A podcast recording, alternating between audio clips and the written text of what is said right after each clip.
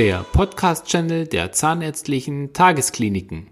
Hier ist wieder euer Doc Schneider, Episode 6. In unserem heutigen Podcast geht es um den digitalen Zahnersatz. Hierbei wird der beschliffene Zahn digital gescannt und die Krone, Teilkrone, das Inlay oder Venier in ca. 5 bis 10 Minuten am Computer konstruiert. Somit gehört der allseits so beliebte Abdruck und der damit meistens verbundene Würgereiz der Vergangenheit an. In weiteren 10 bis 15 Minuten wird dann der Zahnersatz mit einer Schleifeinheit aus dem vollen Keramikblock herausgefräst und in der gleichen Sitzung dem Patienten eingegliedert. Mein Team und ich freuen uns darauf, Ihnen ein Stück mehr Lebensqualität geben zu können. Ich hoffe, unser Podcast hat euch gefallen.